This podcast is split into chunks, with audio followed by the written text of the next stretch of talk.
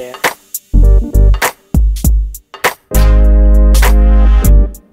Okay, kita dah live. Dah keluar.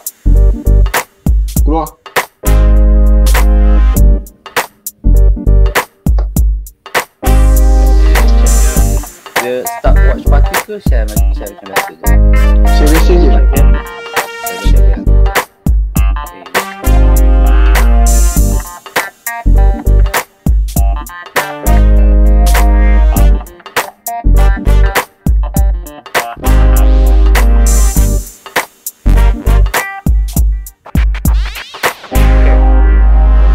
Okay, kita live episod 3, live recording. Baru episod 3. Ya. Ada lagi. Baru episod 3 ya. Ada lagi 200. Ada lagi berapa banyak? Okay, Khalil, welcome Khalil. Thank you for the invitation, bros. Ya. Ya Khalil, selamat datang. Baik, alhamdulillah. Ali. Sihat? Ya. Dah sihat, alhamdulillah. Macam biasa lah. Macam mana kau? Mirol, okey? Okay. Kita last 3 jumpa bila? Last 3 jumpa. Pepentos ke? 2. Ah, ya, itu lah. Pepentos lah. 2 tahun lepas. 2 tahun lepas tak silap. Lama-lama. Memang sangat lama lah untuk 3-3 jumpa. Time tu dropship ke tak? Dropship kan? Kita belum lagi, baru nak start. Jauh perjalanan dah. Sekarang apa projek? AI and digital marketing. Di tahun ni lah, tahun ni punya KPI. Kebetulan with taking the opportunity untuk includekan this new product, this social listening for SMEs. Dalam our Cradle punya program lah. So Cradle will be monitoring our progress and then insyaAllah we'll get the product ready untuk pengguna SME lah especially.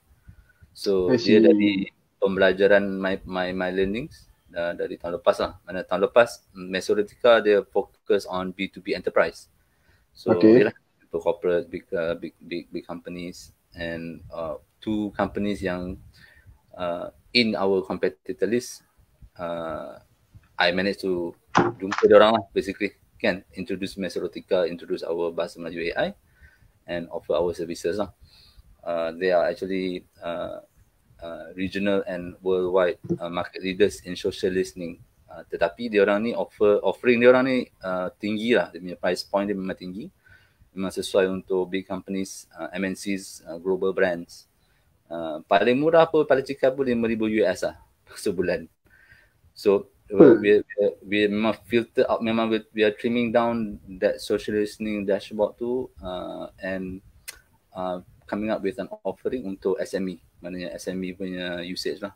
So it will be like a subscription model. Start with your freemium lah. We will use a freemium, maknanya people can use, sign up for free, enjoy for free. InsyaAllah forever lah kan. Kalau dia setakat ada satu Facebook page untuk dia punya own enterprise should be okay, boleh guna premium tu. But I think once you dah ada team tu, then dia kena upgrade lah kan, to enjoy more of the features lah.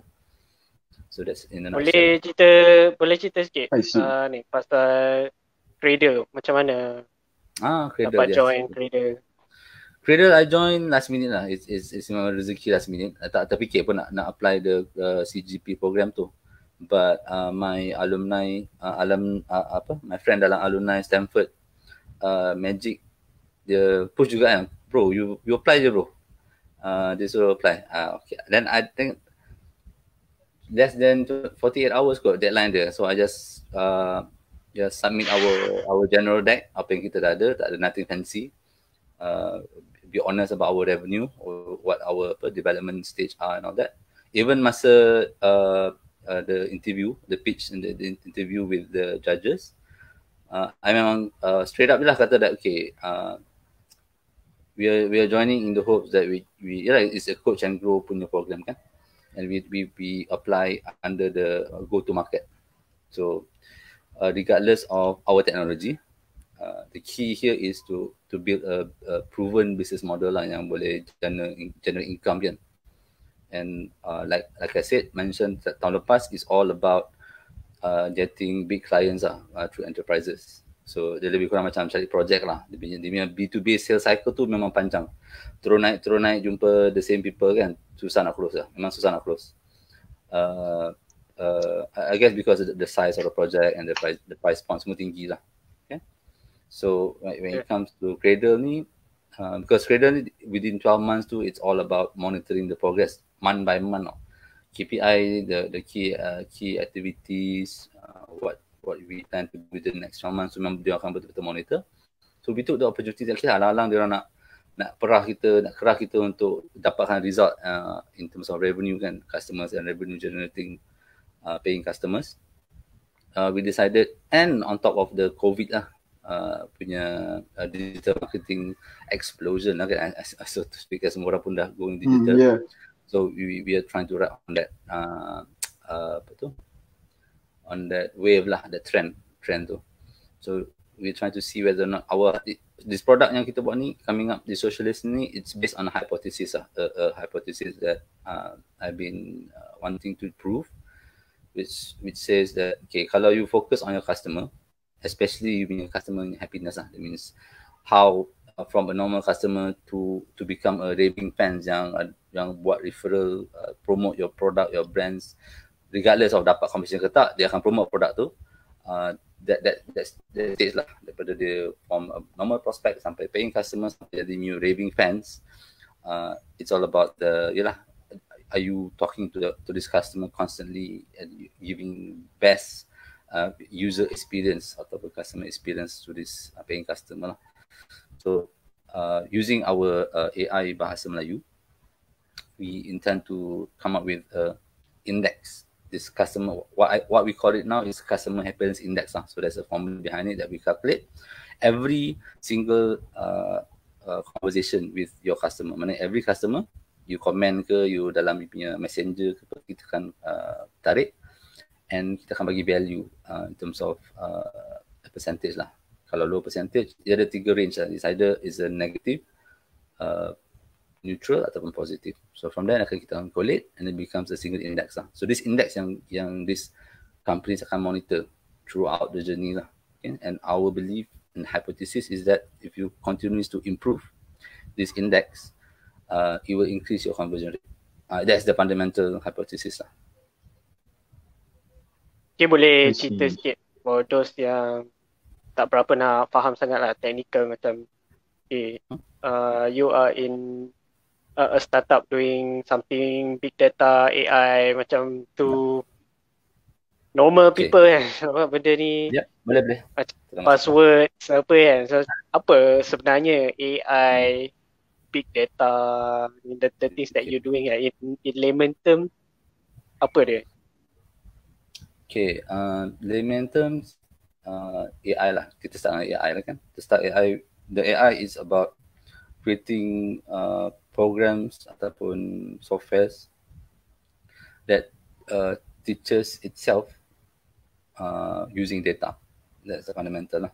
And so that means you're not creating a program macam kalau buat software, you code the new rules, you will expect you know what the output is. The input is such and then the output is such. Okay, but with AI especially ataupun machine learning, kalau the correct term machine learning tu, you just code dia punya what we call neural network ataupun model lah, the AI model, machine learning model, and then you feed the data, and then the output yang dia keluar tu, yang dia generate tu, it's you fine tune to output sampai you apa you nak lah. So lagi banyak data you feed into the model, dia akan bagi result, the desired result lah. Okay, so a good example is price prediction. Okay, so you let's assume that you have like 3-4 years punya price movement of a particular asset atau commodities. So by feeding this historical data dalam you punya machine learning model, you are able to come up with a projection based on the data that they belajar lah. The machine learning tu dia akan belajar, the model will learn using the historical data, and then whenever you give an input, it is able to give you a prediction.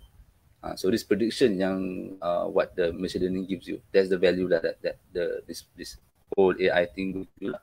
So there is a lot of model, banyak tugasan. But for Mesolitika, we only focus on language. The correct term would be natural language processing. That means we understand, we use AI to understand bahasa English. I see. But our focus, Mesrotika, our core ni memang kita just fokus on bahasa Melayu dulu. That's our specialty lah. Our uniqueness is bahasa Melayu.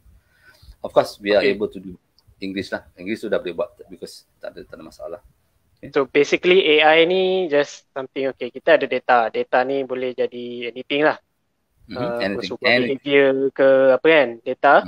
So apa yang AI buat ni, dia macam dia baca data ni and then from there it can do anything lah, compared to kalau kita baca sendiri manually data ni kan, and then kita come out with the output. So AI machine learning ni dia akan read the data and then come out with some kind of output lah kan, yang enak.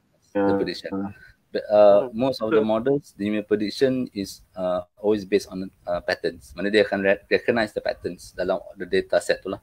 So lagi banyak data, lagi besar data, dia akan they are able to recognize patterns much more easily lah. So yalah, senang kerja kan, tak adalah we need human to do this. Good example dalam e-commerce is your recommendation engine.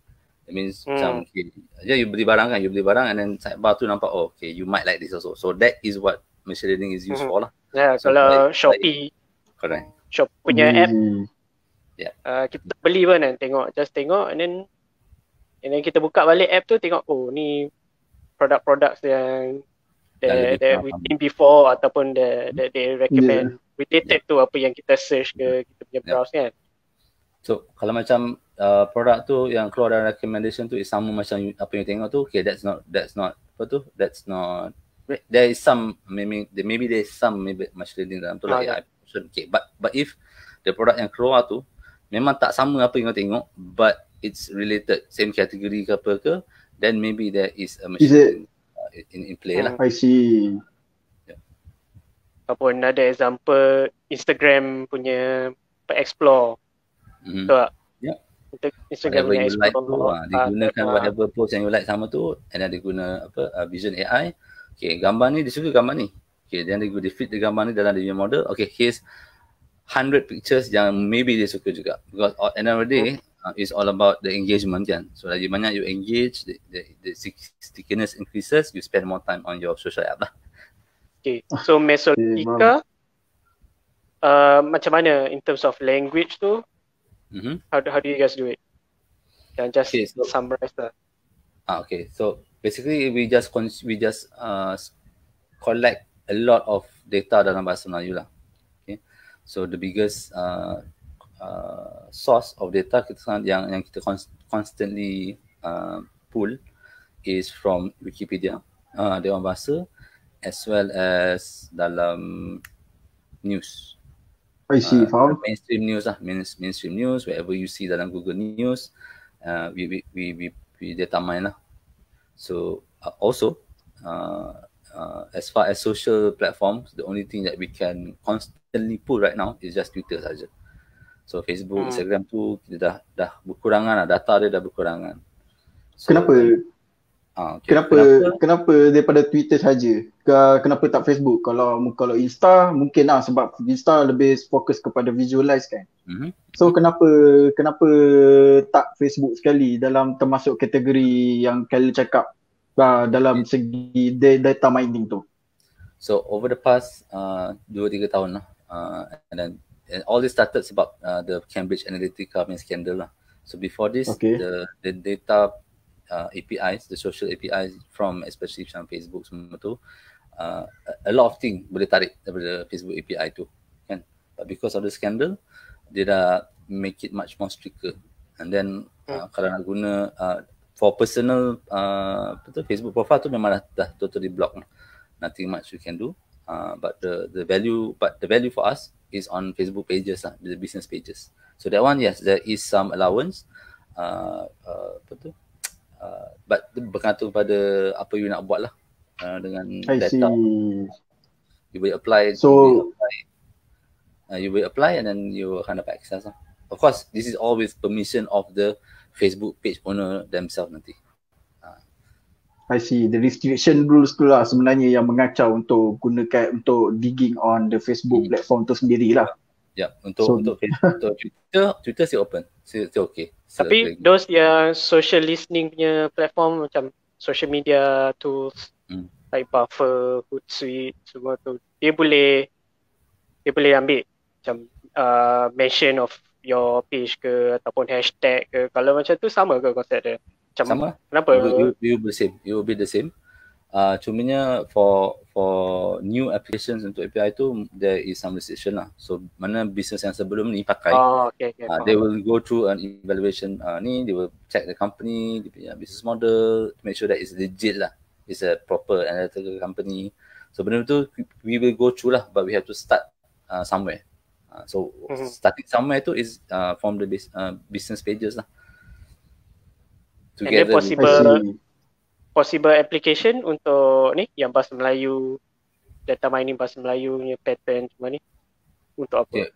Dalam konteks, for now apa yang based on the data yang kita ada, especially the news one, we can create our own media page, media apa, online media punya site lah kalau kita nak. That's one thing lah. It's also be, dia akan jadi satu tool lah dalam the social dashboard ni. So because dalam the overall plan of this dashboard, kita start dengan social listening. That means kita monitor dulu you punya activity lah, your consumer punya conversation, right? So that's one. Then kita akan move into the generation. That means you use the Bahasa Melayu AI to generate articles for your content marketing based on your input lah. Okay. And then the last piece, it will be a conversational AI chatbot lah. So this is an upgrade of the existing chatbot where you just macam you borak dengan orang tapi cuma you betul-betul borak dengan chatbot lah. So in order to reach that final tu, that we on our side will require a lot of data to train our AI, especially on conversations lah. Because sekarang ni data yang kita ada is just news article. Yeah. So when we did our experiment untuk generate artikel tu memang macam news artikel lah bunyi dia. Ayat-ayat semua, ayat-ayat negatif, ayat-ayat clickbait. I see. Yes. So dia basically dia punya result tu memang mengikut daripada apa yang dikonsum oleh dia sendirilah. Okay. Correct. Betul.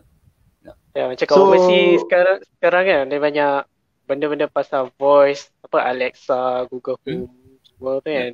Yeah. Tapi bila dekat Malaysia ni, atau even chatbot macam messenger bot, yang orang buat chatbot dekat ni Facebook for business use. Tapi masalah dia mesti kat language. Tak faham kan? Tak faham Bahasa Melayu. Betul. So that is the challenge and the problem that we are trying to come up with a solution lah. We just providing the engine untuk fahamkan Bahasa Melayu tu. The chatbot engineers, they will benefit lah once we have a mature punya engine, especially for conversational. Because sekarang ni the stage of development is still considered R&D lah. The last round of testing that we did dengan Facebook punya chatbot, there is some improvement, tapi dia tak smooth lah. After you talk to the chatbot about like 15 steps, question and answer and QA 15 kali, dia dah cakap merapu dah. So we have to I see. Kalau macam slang, macam slang, short form macam tu, is there a possibility boleh macam this engine boleh faham? Faham, yes. Short form, so that one what we call would be social not formal, maknanya social media macam WeChat, short form, semua tu is already taking care of lah. Maknanya in order to improve, it's just purely more data to train lah. So your basic short form tu dah settle, your apa tu, social media talk macam anything on Twitter tu kita pun dah capture. So it just continuously. Sekarang ni yang tak ada is slang lah. Macam slang ke, cakap Kelantan ke, Sabah Sarawak ke, logat tu tak, belum lagi. We don't have sources yet for that. But insyaAllah lah, kalau ada support for this, benda tu akan cepat. Benda tu once you able to find a reason for it to be crowdsourced, then it will become magical lah juga in proses tu. So but what we have to have the workflow kan. So we are already talking to few parties for that, especially on the East Coast. They seem to be interested because it's more about heritage lah, warisan kan. Bahasa diorang tu sebagai warisan kan, so they are looking into that angle lah. So for going back to your ni lah journey, Mesolitika journey ni, macam boleh cerita macam first macam mana datangnya idea ni nak buat benda ni? Okay, I joined Mesoritica 2019, end of 2018 lah. So it was actually an offer made to me and my other partners. The engine itself tu dah lama. It was created during the last general election. Memang digunakan untuk ni lah, untuk pilihan raya punya purposes lah, political purposes lah. But because of the success, my CTO Hussein, dia apply masuk dalam accelerator Watchtower and Friends. So dapat masuk. So he needed a business guy to front lah, to do the talking, to do the business element kan. So that's where the offer came to me, and then I ponder around macam okay, memang I was looking for something under the realm of deep tech, something new lah. And before this memang I focus on e-commerce kan, but looking forward, memang nak belajar something new lah. At that point of time nak belajar something new, so I took up the challenge that okay lah, kita pick up on AI lah. So after like almost a year of doing talking business and that, I alhamdulillah dapat some basic understand of how end-to-end AI system is being developed and what is required lah. Okay, and sekarang ni whenever I go to meetings dengan some big corporations, just my job sekarang is actually to do AI awareness for the big corporation, because they know. They tahu dia nak ada something AI, but they don't know what does it take to build AI system kan. So awareness internally ke externally? Internally for the company itself lah, because they terima arahan, okay, we need to do typically it will be like okay, we need to do a digital transformation punya program. Apa dalam tu? So banyaklah digital transformation punya programs, digital adoption, business processing semua jadi digital. But then towards the end tu dia kata okay, we need something more wow. So more wow, of course orang yang selalu cakap is okay, data is the new oil. So dia selalu tengah fikir how do we adopt this data as a new oil. That's why become a big data. So big data, what does it take to become to have this big data? Okay, because without big data punya infrastructure dalam organisation, if you're not capturing all the data, you don't talk about machine learning. Because you don't own any data, you harapkan data luar memang salah kan. So I'm trying to bring this same concept to SMEs lah. I mean, even though they don't have to build dia punya big data infrastructure tu, what we're trying to offer tu is somewhat a smaller version of the entire process of it lah. That means you start collect you punya data, social media data, your conversation through the platform, to our platform. Then once you are big enough, you have a reason to build your own machine learning, then you have you have the data with you, and then you have an understanding of what it takes to have a machine learning punya system lah in place. I see.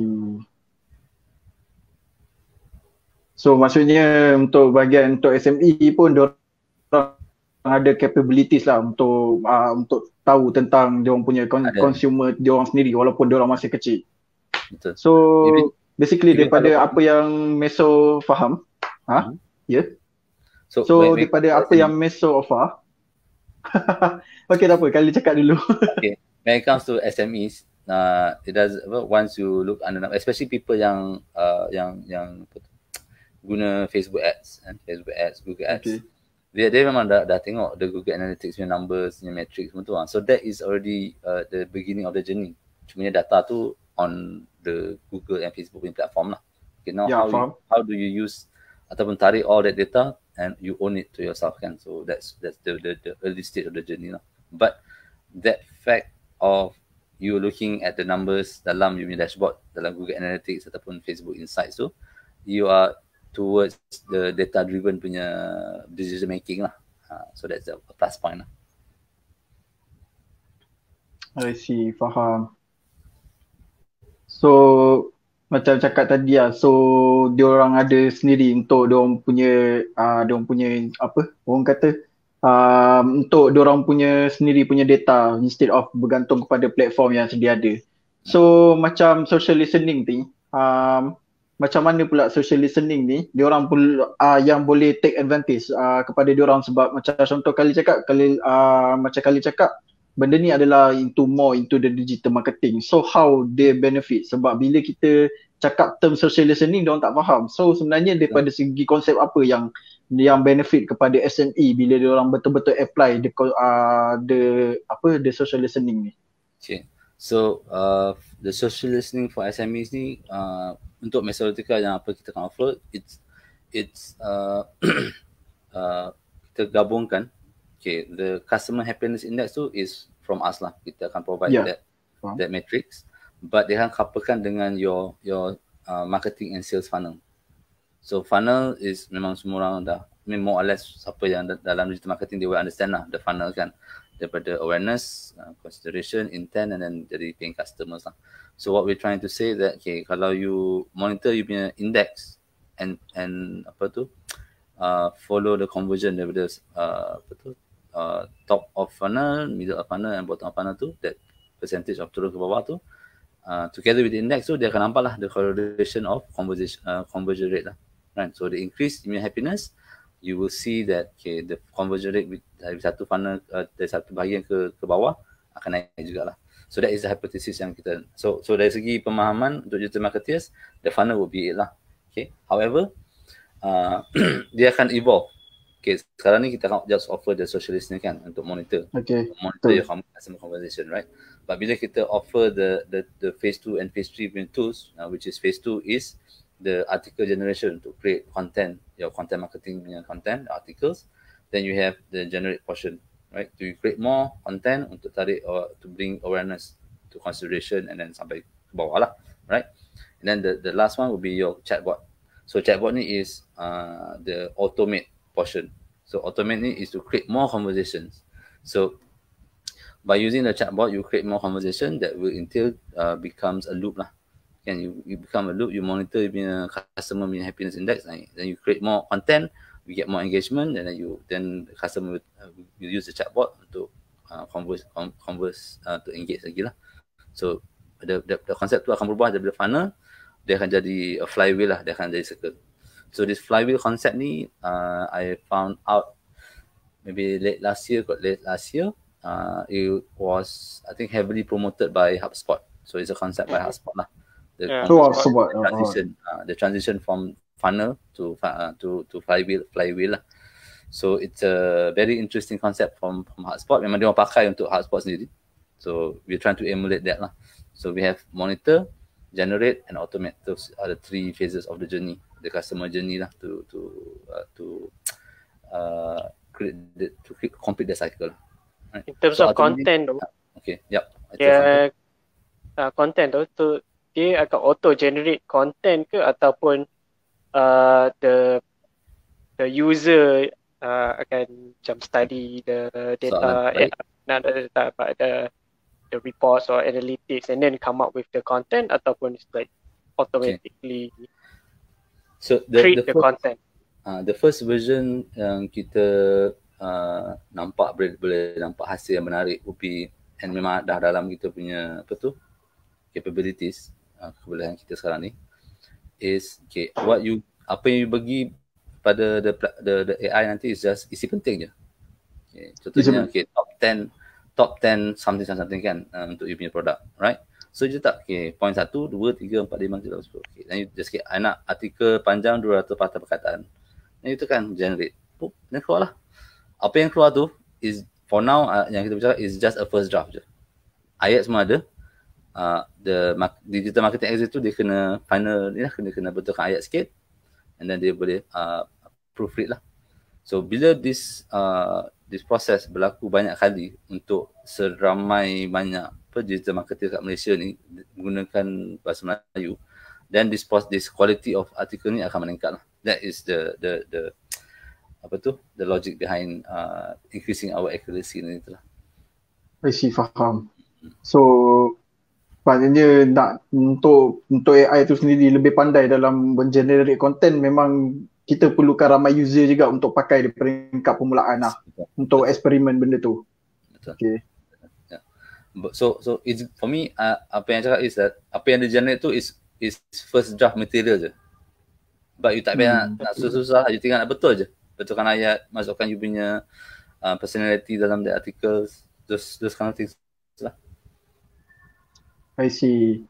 So macam sekarang ni kalau ikutkan daripada the ekosistem yang Mesolitika tengah buat adalah daripada segi content tu sendirilah, sampai content tu boleh digunakan untuk create the chatbot tu kan.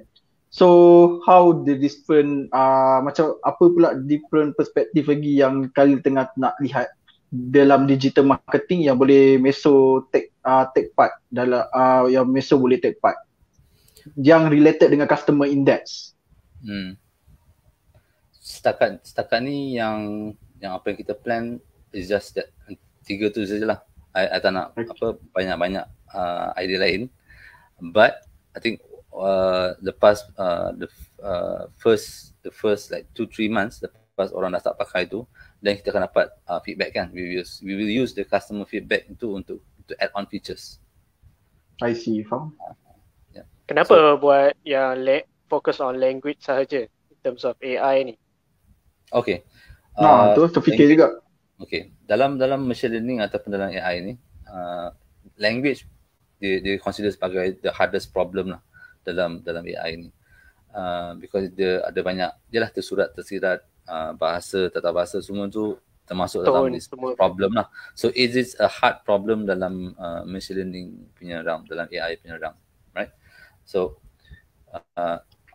our capabilities tak sampai penghujung lagi. Because apa yang kita ada sekarang ni, apa kita panggil natural language processing. That means kita just process text je lah untuk dapatkan certain values, right? The next is ada dua cabang. Satu is generation, natural language generation. So this is what apa yang kita cakap tadi, kita boleh generate articles, we generate conversation ataupun kita generate cerita daripada isi penting yang dia bagi, right? Then you have natural language understanding. So this is where the chat conversation AI tu comes in. That means apa you cakap, manusia cakap, AI tu boleh faham apa you nak, dia punya konteks dia faham dan dia boleh reply accordingly. Itu apa yang kita nak capai lah, right? So once all this component ni perfect lah, not to say perfect but dah ada some foundation, you boleh bayangkan that you have your own personal assistant, virtual assistant following you anywhere. Okay. Contoh terbaik yang I boleh cakap is that, okay, now you already see Google, apa, Amazon Alexa kan? But, yeah, betul. If you pernah pakai Google Alexa, you are only able to give commands, straightforward commands. Kalau dia apa tu, dia reply pun like 2-3 kali reply, okay, then that's that. Then you it's all about just giving commands. You cannot carry on the conversation, right? So once but of course benda ni akan capai lah, dia akan capai ke satu masa memang dia akan perfect that you boleh borak santai and you will feel like, oh, aku cakap manusia, sampai tahap tu lah, right?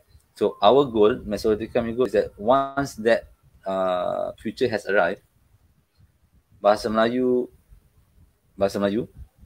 the interface untuk gunakan Bahasa Melayu tu is available untuk macam Google Alexa ataupun any other personal assistance lah, right? So in the long run, what I'm trying to come at is that, okay, whenever a new technology comes into Malaysia, and if voice becomes the user interface of the future, then all this technology becomes inclusive. That means semua orang, tak kisah yang cakap English ke, tak cakap English ke, cakap Kelantan ke, cakap Utara ke, dia dah boleh enjoy this technology. So it becomes seperti sekarang dalam apa, kereta Proton pun dah ada kan. Yes, betul. Voice. Menarik. Mana besar tu lah. Besar tu. So that's the aspiration lah. That's the aspiration. But in order to get there, for a startup macam kita orang, kita have to start from something that is more tangible lah. So dalam apa yang dalam tangan kita sekarang ni is social listening lah. But sekarang ni social listening tu is only available for big companies lah. Because dia mampu bayar kan. And then of course, on top of mampu bayar tu, they have a huge amount of data. Data yang anda simpan tu memang big data lah. Memang big data kan.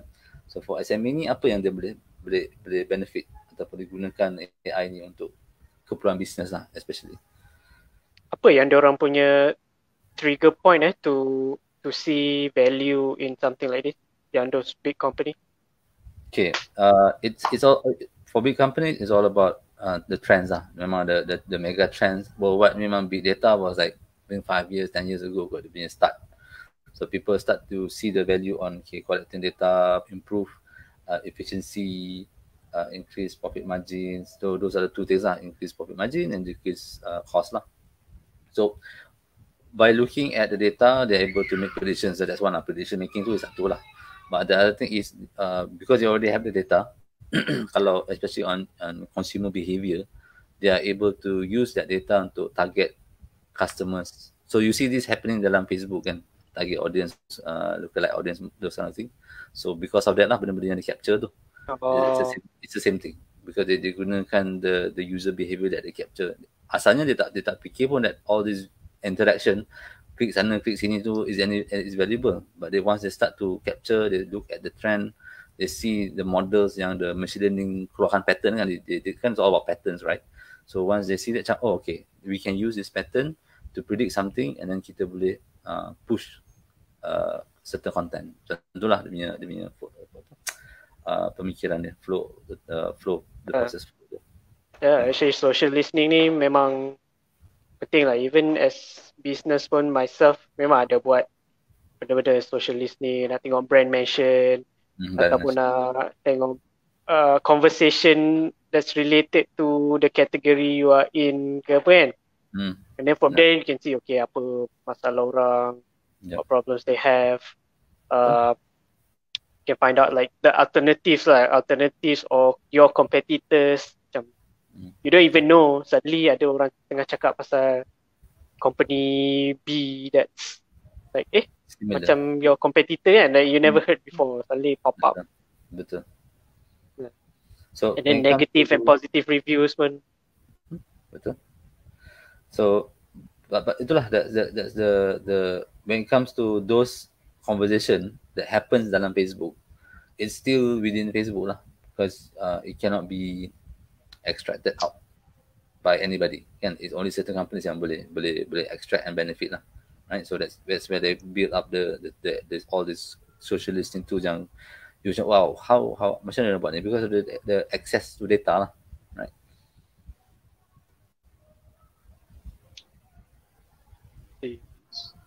So kalau macam sekarang ni untuk social listening ni adalah dalam bahasa Melayu kan, so possible ke untuk Meso pun ada explore tu, ada apa bahasa yang lain untuk the social listening, ataupun just collaborate dengan penyedia yang sedia ada dekat ada countries yang gunakan bahasa mereka untuk jadikan dalam bentuk satu library yang boleh di in and out punya data punya plugin. Cuba ulang balik soalan tadi. Okay sekarang ni Meso dalam bahasa Melayu, betul tak? Betul. So Meso kalau bahasa Melayu hanya boleh fokus dekat Malaysia, betul? Betul.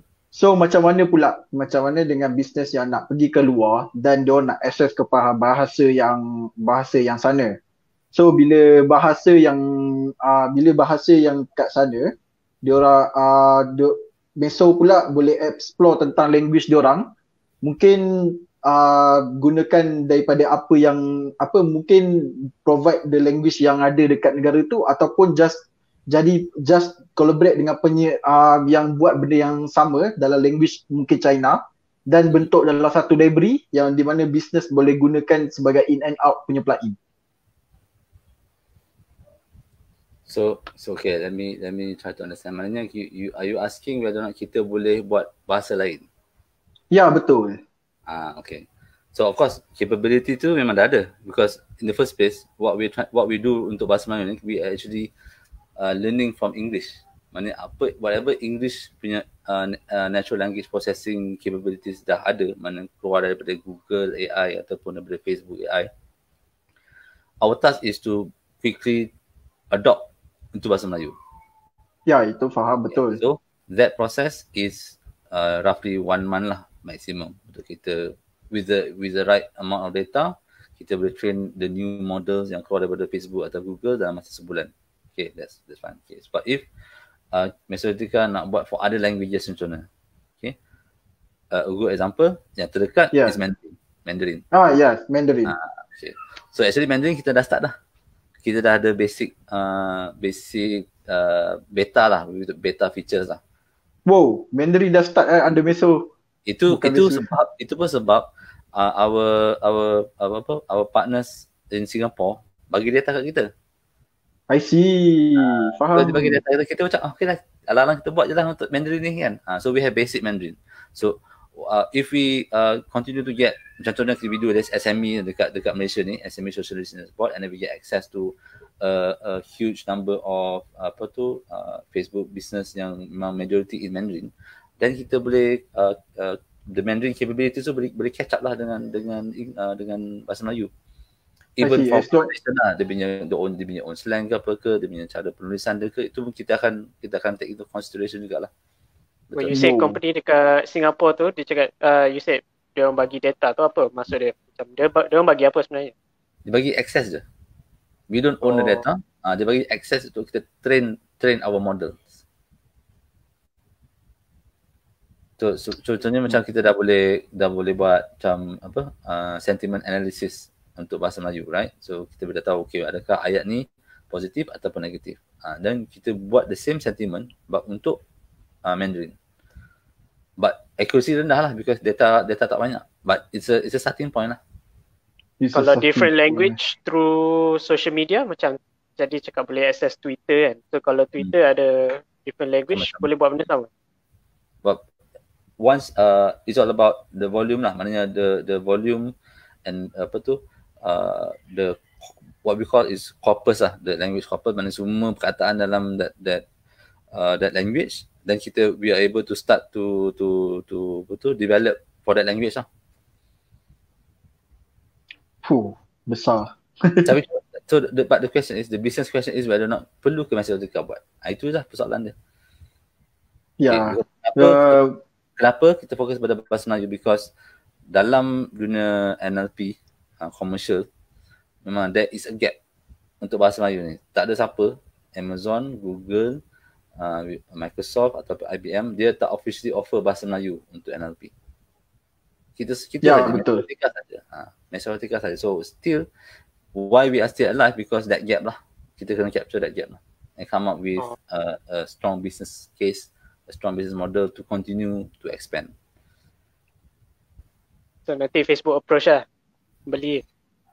Itu tak sebut lah, kalau dia datang lah. So that's why we are close dengan Google Cloud dan Google Cloud, because of we want to showcase that kita memang for the past contohnya 3 years, memang kita develop our NLP ni memang untuk Bahasa Melayu, and we are able to extend it to nationwide, to multiple, because lah benda tu leceh nak collect data untuk especially for slang or yang leceh, nak label kan dan sebagainya, yang leceh, and it requires not just human element, but it requires a lot of processing computational powers lah, CPUs, GPUs. So that's why we get support from macam Amazon, from Google, in order to continue our R&D lah, right? Macam Google buat yang translation semua tu, is that doing the same thing? Okay, Google Translate start off using human community based crowdsourcing. They start macam crowdsourcing, maknanya dia punya translation tu is crowdsourcing. Okay. I think when it started, but along the way dalam Google Translate product tu, the AI team of Google came into Google Translate meetings. Okay guys, since you ada all this rule based of English ke Malay apa translation dia, why not we use our machine learning ni, kita tengok how good we can do translation with AI. So that's what happened lah dalam the Google punya team tu. So dia punya performance tu melompat tinggi exponential because of the use of machine learning and deep learning dalam dia punya product ni. That but because okay, kenapa dia boleh dapat result tu is because the vast amount of data yang dia pegang and the availability of computational power yang dia ada kan dalam dia punya data center tu kan. So dalam company-company kecil ni kita kena either dapat free credit atau kita kena credit sendirilah untuk train ni kan. Macam our last training macam bulan 2 bulan 3 Google keluarkan a new model untuk NLP. This model ni is what we apa yang cakap ni kebolehan kita untuk generate articles. That is the output, that is the result of this model baru ni. Okay, but in order for us to train this model untuk Bahasa Melayu, it cost us about 25,000 ringgit untuk train sahaja. And this process happens every 6 months. New model akan keluar.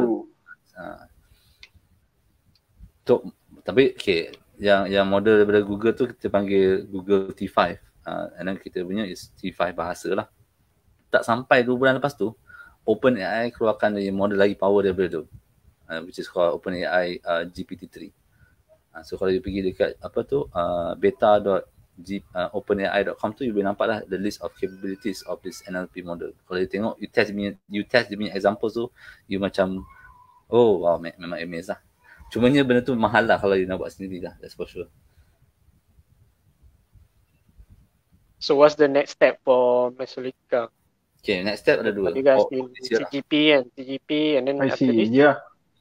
So CGP walaupun dia kata that okay, walaupun you masuk CGP ni, it doesn't guarantee you funding apa ke, which is true lah, memang tak guarantee pun. Apa yang guarantee funding is revenue, tu je. So if you are able to graduate with a proven revenue generating business model, then we are able to fundraise and increase our team lah. So team ni is will be focusing more on our data team to help our CTO, and number two is sales team lah untuk promote the SME social listening dashboard ni. Because benda ni is a long haul lah program ni. The dashboard, the platform tu is the main one. Mana whatever new tools atau features yang keluar dari Mesrotika ni will be plugged in into the dashboard. Mana dia macam jadi modular lah. You nak feature apa, you on lah. Mana you tak nak, you unsubscribe lah. Just macam tu je lah. Okay. Yeah, I think yang tu lagi senang kalau nak jual, say if you're approaching SME siapa kan. I think ada something macam application lah. Guna this application and then okay, baru orang guna and then you can sell it. I think that will be it's within our control. Honestly, they all will be within our control, betul. Sebab kalau tak, yelah kalau going to the enterprise route tu memang it's just pitching projects, jumpa ni untuk dapatkan project, tengok apa dia nak do, AI awareness. No, it's good. We get exposure lah in terms of a small startup, and then kita dapat belajar daripada orang. Because okay, walaupun we come in as AI machine learning experts, but when it comes to building up a new AI platform tu, apa yang missing on our end is domain knowledge ataupun domain expertise. Okay, contohnya kalau kita nak buat machine learning untuk saham, contohnya kan nak jual beli saham secara automatik. So kita kena ada that subject matter expert untuk ajar kita okay, apa sebenarnya yang trigger buy call or sell sell call kan, sell or sell signal. So benda-benda tu yang this subject matter expert kena share kat kita. So it's the same case in any industry, it's the same thing kan. Betul. So nak tak nak pun sebenarnya apa untuk build the solution, AI solution ni dia tak semestinya hanya bergantung kepada tech sahaja, sebab tech adalah macam ibarat assumption. So kena gabung dengan subject matter juga yang boleh ajar kita untuk tahu dia punya proses tu. Betul. Yep. So from the process, tu you are able to pinpoint okay, apa yang kita boleh automate, apa yang kita boleh belajar, apa yang the AI tu boleh pick up the patterns yang from the available data, and you know, more often than not, then kebanyakannya is they will start from zero. That okay, kita kena build up the big data infrastructure. Kita kena start collect whatever. Kalau you the app, you kena start saving all your consumer behavior regardless lah, you tak tahu nak pakai untuk apa, you can capture every click, every how long they log in, apa dia tekan, semua tu kena ni lah, you have to use that lah kan. Even benda simple macam ni lah, my perspective as a marketer dalam e-commerce ni, even something simple macam copywriting punya generator. If you guys can come up with something, it's like okay, satu klik je, just masukkan okay, produk apa, kategori apa, semua, come up with copywriting. Yeah. Based on other copywriting data that you have yang okay, this type of copywriting gets more engagement, and then come up with those best practices kan. Then satu klik, I think that would be memang nice lah, nice gila lah for Malaysia punya market. That is the dream lah, man. The whole reason I'm gung ho about it because I know that I am able to meet and talk to people like you lah, Mirol, to find out. Okay, this I consider you as subject matter expert lah when it comes to digital marketing kan. So we need to find more people macam you. Okay guys, betul. How do we automate our work? How to increase our output in terms of content marketing, those kind of things, and how to increase our engagement, and then ultimately increase our conversion rate, and of course increase profits lah. So yeah, that is something that I'm eager to explore dengan our Mesrotika ni.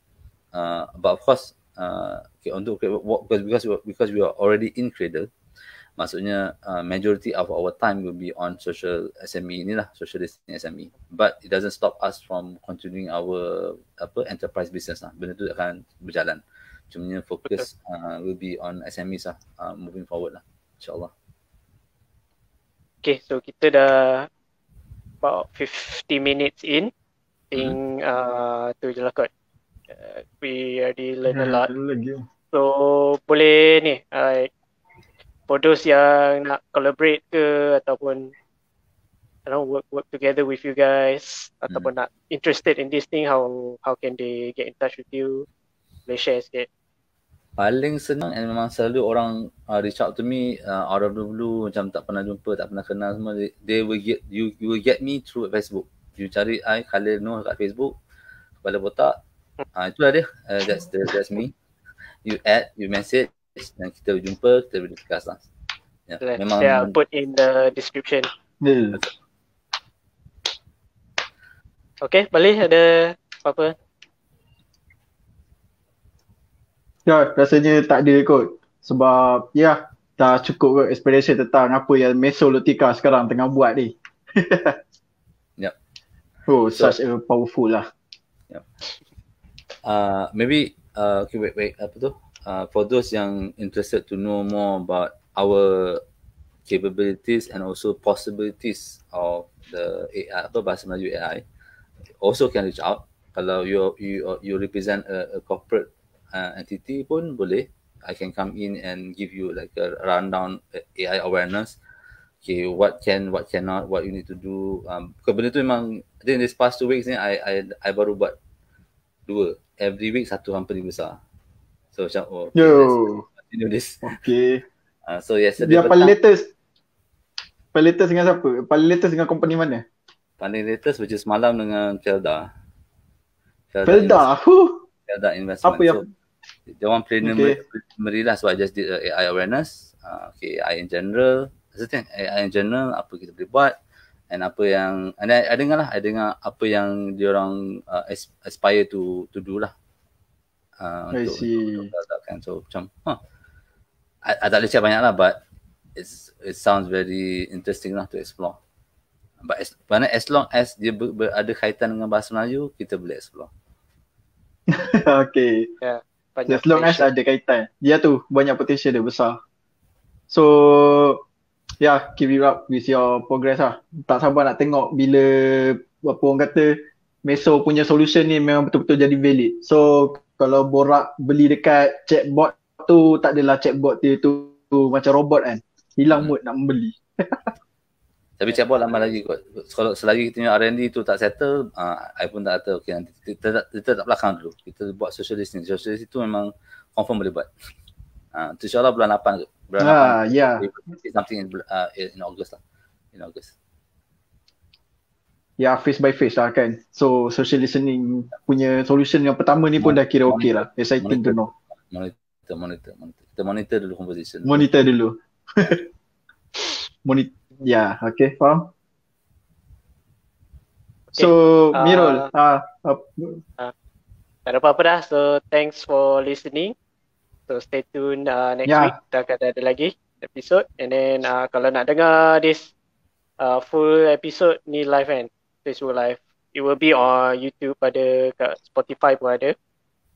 So, nanti I will put the description lah. Okay, so thanks for listening. Thanks, Khalil. Kita lepak sekali. Thanks, Khalil, for comes. Kita lepak sekejap backstage. Baiklah. Okay, alright. Macam biasa. Bye, Assalamualaikum. Macam biasa, lepak backstage. Salam. Okay, bye guys. Assalamualaikum.